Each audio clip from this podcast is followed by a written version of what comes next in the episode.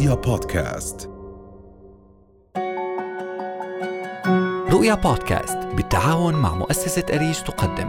بودكاست ميت وات. قصص جديدة لواقع حقيقي.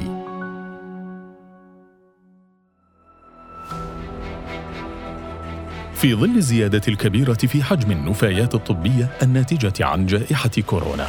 ازداد الخطر المحدق بالمجتمع بشكل عام وجامعي النفايات الصحية بشكل خاص نظرا لتعاملهم المباشر مع نفايات المرضى المؤكد إصابتهم بالفيروس. مما أصابهم بهلع وخوف من العدوى ومن ثم نقل المرض إلى أسرهم. والله كل يوم على قلبي. بس بدعي ربنا أروح بخير وسلامة بدون ما أنصاب. فما هي الإجراءات المتبعة للتخلص من النفايات الصحية في الأردن؟ وكيف تتعامل المستشفيات في حالة ثبوت إصابة أحد العاملين؟ وهل تملك المستشفيات الأردنية الأدوات اللازمة للتخلص من تلك النفايات؟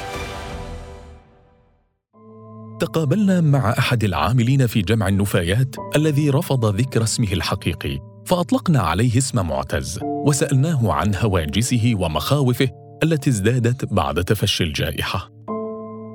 أنا معتز. بشتغل بمستشفى من المستشفيات الأردنية. في بداية كورونا بلشت شغل أجمع نفايات مرضى كورونا من قسم العزل كانت مهمتي أربط الكيس الأحمر وأنقل العربي اللي فيها نفايات عشان تروح للتعقيم. وكونه فيها نفايات مرضى كوفيد 19 كان يضل إيدي على قلبي عشان ما أنصاب. لأنه بالبيت مرتي وبنتي بيستنوني وما بدي أعديهم. في يوم من الأيام لما روحت ظهرت علي الأعراض. رغم إنه أنا ما ما ماخذ مطعوم يلي بنعطى للعاملين لمرضى كورونا. المستشفى عطول حطولي كمريض وتم عزلي عن أهلي والكل. عزلوني 14 يوم ما شفت فيها عيلتي. على الرغم من الحذر ومراعاة اللباس الواقي وتلقي التطعيم أصيب معتز بالفيروس. وتم عزله حتى شفي من المرض. ليثور سؤال كبير حول الإجراءات التي تتبعها المستشفيات في حالة إصابة أحد العاملين في جمع النفايات الصحية بالعدوى سواء من كورونا أم من أي مرض آخر. فتوجهنا بسؤالنا إلى الدكتورة سوزان حرب. منسقة وحدة ضبط العدوى في مستشفى البشير. لما يجينا العامل عنده إصابة عمل من وخز أي من الأدوات الحادة طبعا هو لازم بالاتفاق مع شركة الخدمات إنه العامل يجي ماخذ مطاعيم ال hepatitis اللي هو التهاب الكبد B ويكون جاهز عليها.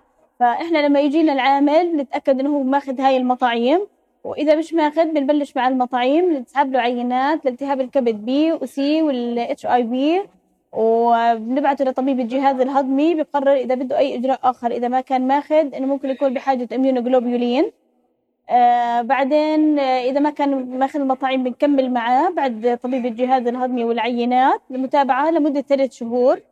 بعد بيكون مخلص المطاعم إذا مش مخلصهم فإحنا بنتابع الشهر الأول والثالث والسادس. بعدين إن شاء الله بكل أمور تمام.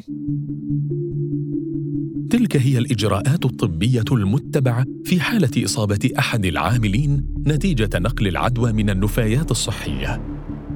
فما هي الآليات والإجراءات التي تتبع في فرز وتصنيف النفايات الطبية للتخلص منها بصورة آمنة؟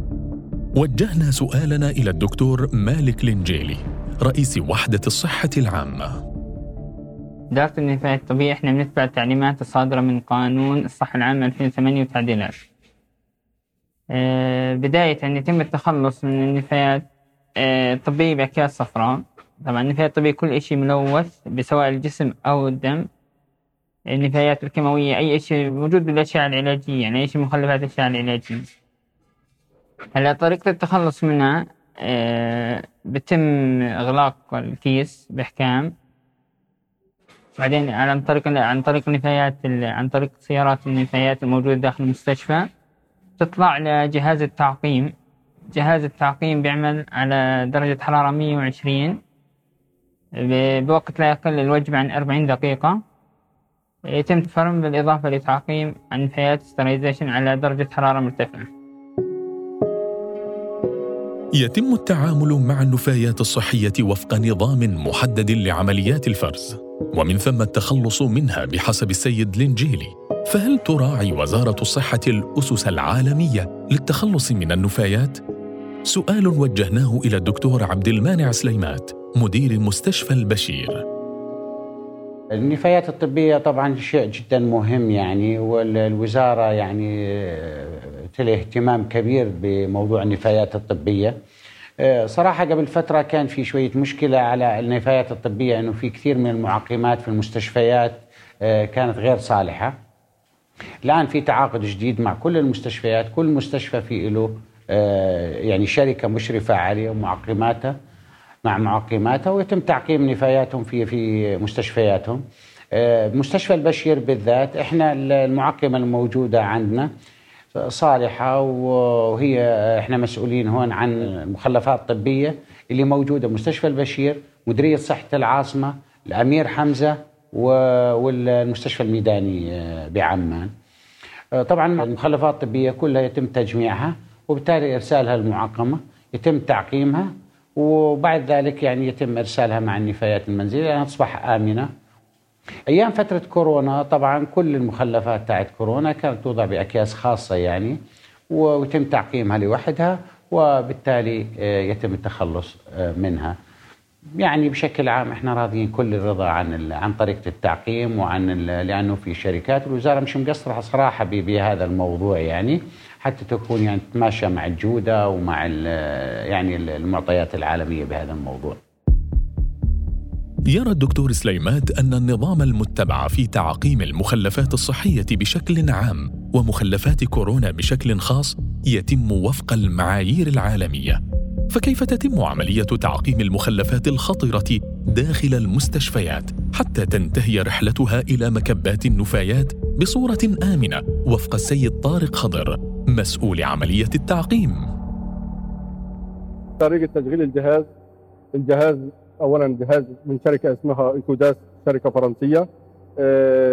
إحنا الوكلاء الوحيدين لها بالبلد وهي أجهزة فرم وتعقيم النفايات الطبية في مرحلة واحدة. الفرم مع التعقيم بلت إن داخل الجهاز. بيبدأ هنا مرحلة التشغيل تبع الجهاز هون بالتشغيل مرحلة التحميل. هون على المرحلة دي بيفتح الباب العلوي. مع المصعد تبع الجهاز. بيديروا فيه النفايات مجرد ما بيسكر الباب العلوي هذا بيكون هنا العلامات الحمراء سكر خلاص بينزل على مرحلة اسمها مرحلة الفرم. مرحلة الفرم دي الوقت تبعها تقريبا حوالي 15 دقيقة أو حسب نوع الماتيريال اللي هو موجود من النفايات. خلصت مرحلة الفرم بيكون درجة الحرارة هنا زي ما أنت شايفها ما بين 69 و 67 ده خلصت مرحلة الفرم بينزل على مرحلة اسمها مرحلة التسخين. الجهاز بيسخن بيوصل درجة حرارة 137 اللي هي مرحلة التعقيم هنا مدتها 10 دقائق خلصت مرحلة التعقيم بيبدأ الجهاز خلاص إن هو بدك تفرغ النفايات اللي منه فبيوصل مرحله التبريد اللي هو تنزل درجة الحرارة مرة ثانية عشان الأبواب الداخلية تفتح. تنزل النفايات وتطلع مفرومة معقمة جاهزة آمنة 100% آمن من النفايات المنزلية اللي موجودة بالبيت.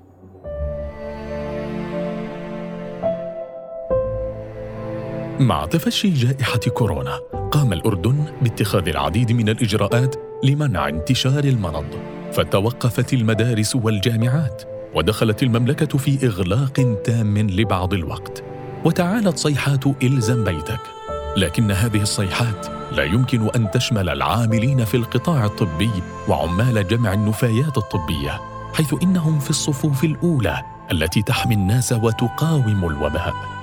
فأصيب منهم الكثير وهم يحاولون منع المرض. مما يجعل حماية العاملين في جمع النفايات من العدوى ضرورة قصوى ومهمة عظيمة يقع عبئها على كل أجهزة الدولة.